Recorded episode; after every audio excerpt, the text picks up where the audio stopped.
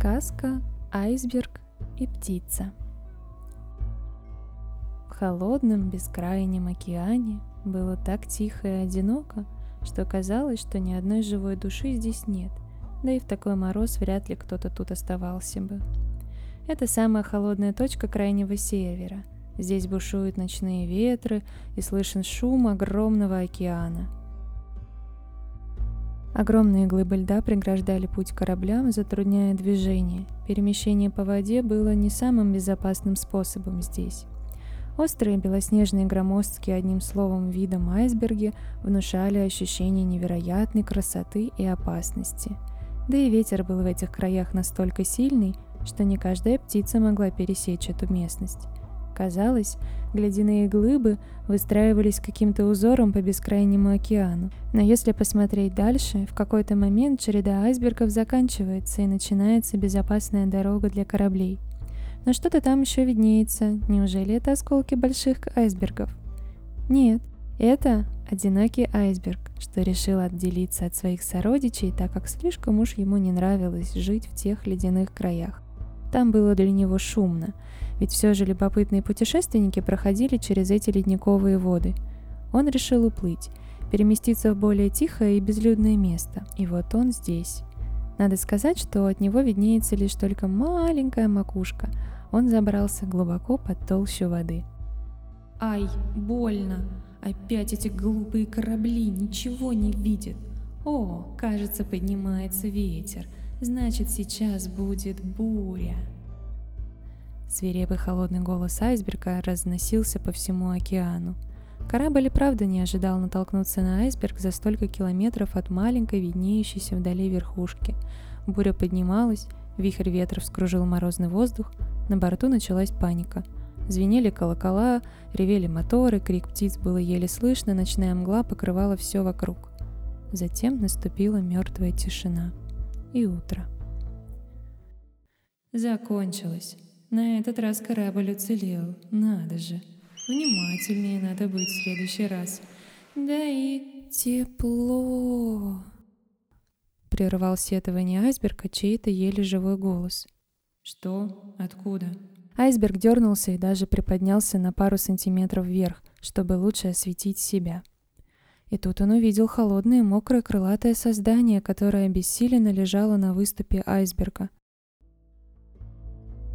«Эта птица может умереть. Интересно, она такая же невнимательная, как эти корабли, раз врезалась в меня. Глупые птицы, никогда не смотрят, куда летят. И что мне с ней делать? Вокруг ни души, ее стая улетела. Подохнет же». «Тепло!» Снова раздавался вздох птицы. Айсберг нахмурился, зашевелился, сделал неохотный глубокий вдох и стал подниматься из-под толщи воды к солнцу. С каждым метром солнечные лучи обогревали тело птицы все сильнее и сильнее.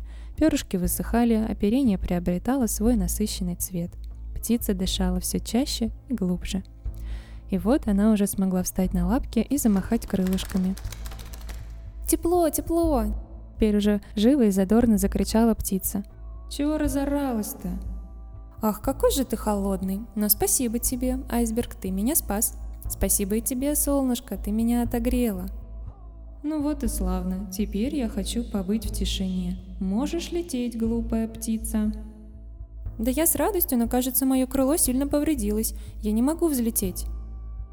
Значит, ты здесь надолго. Тяжело вздохнул айсберг. Не знаю но его нужно разработать. Как только я смогу набирать среднюю высоту, я полечу к своим. Они все равно, наверное, на острове сделают привал. Я их точно нагоню. Ладно, ладно, только тихо будь, я не люблю громких и кричащих. Айсберг начал снова погружать себя под толщу холодной воды. А ты всегда такой недовольный? И откуда у тебя столько железок внутри? Некоторые прям торчат. Внимательно осматривала айсберг со всех сторон птица. А как тут быть довольным? Железяки эти от глупых кораблей, они тоже не смотрят, как и ты, куда летят, вернее плывут, и натыкаются на меня. Хм, я видела тебя вчера, но ветер такой сильный был, что ударил меня холодным воздухом, и я упала. Но я видела тебя совсем маленьким, и корабль был очень далеко от тебя. ты же поднялся из толщи воды утром, когда отогревал меня у солнца. И что? Значит, корабль не специально врезался, и другие наверняка не видели тебя. Они же не могут видеть, что под водой. Ты же виднеешься только маленькой верхушкой, и не догадывались, что ты большой. Вот и врезались. А тебе, наверное, больно было. Больно. Они никогда не смотрят. И к чему все эти разговоры? Ай, да что ты делаешь, глупая птица? Больно же! Застонал айсберг. «А ты всех называешь глупыми?» — усмехнулась птица, продолжив аккуратно вытаскивать железки и стекла. «Я хочу помочь, как и ты мне.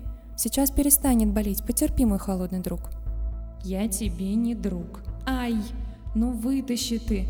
Все равно завтра новые корабли врежутся. Ай!» — продолжал айсберг. «А ты не пробовал не погружаться так глубоко?» «Кстати, вон вдалеке вижу корабль, давай ему помашем», он сейчас врежется в меня. Улетай, а то намокнешь. Я хочу спрятаться под воду. Кыш!» Айсберг начал опускаться еще стремительнее вниз. «Нет, стой, доверься мне, он тебя не тронет, остановись!» Птица не сдвинулась с места. «Глупая!» – выдохнул айсберг, но послушался ее. Тем временем на палубе корабля послышался шум. Люди, открыв рты, смотрели на айсберг и птицу. И рев моторов был слышен все сильнее и сильнее, а потом стал стихать, удаляясь в тумане.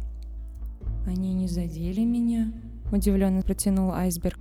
«Как видишь, я же говорила, они увидели тебя и держали курс чуть правее, чтобы не задеть тебя.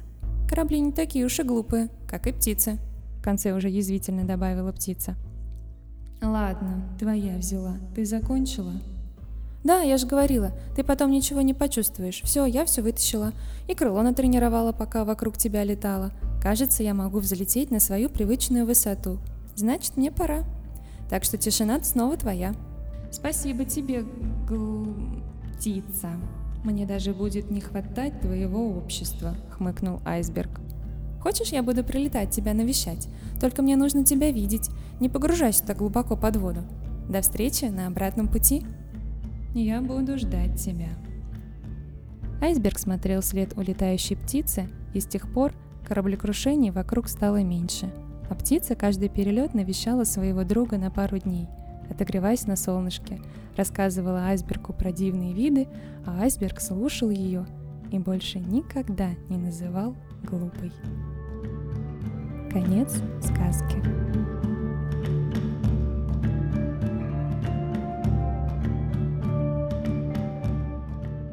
Сказка про айсберг и птицу может показаться изначально очень запутанной и, может быть, даже преувеличенной. О чем же эта сказка?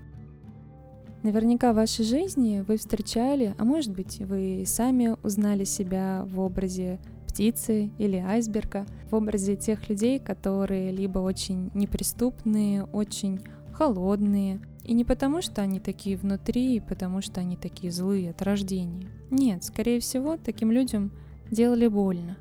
Делали больно не раз. И естественная реакция человека да, в таком случае будет, конечно же, защититься и спрятаться, что и делал наш айсберг. Он хотел спрятаться, он не хотел, чтобы ему делали больно. Он прятался под воду, тем самым боясь и остерегаясь вообще окружения, да, кораблей, людей, птиц, но у него еще была такая черта, что он всех считал глупыми, всех считал какими-то недостойными и ни с кем не хотел дружить. Конечно, с таким человеком, наверное, будет непросто. И те причины, которые у него есть, не совсем оправдывают его поведение. Ну, то есть, если дальше оставаться таким же айсбергом и где-то там потолще воды, то вряд ли ты обретешь удерживающее хорошее окружение. Мало кому захочется вытаскивать айсберг да, из-под воды. Есть такие люди, которые похожи на птиц, которые сияют изнутри, которые очень добры, искренние, которые готовы помогать.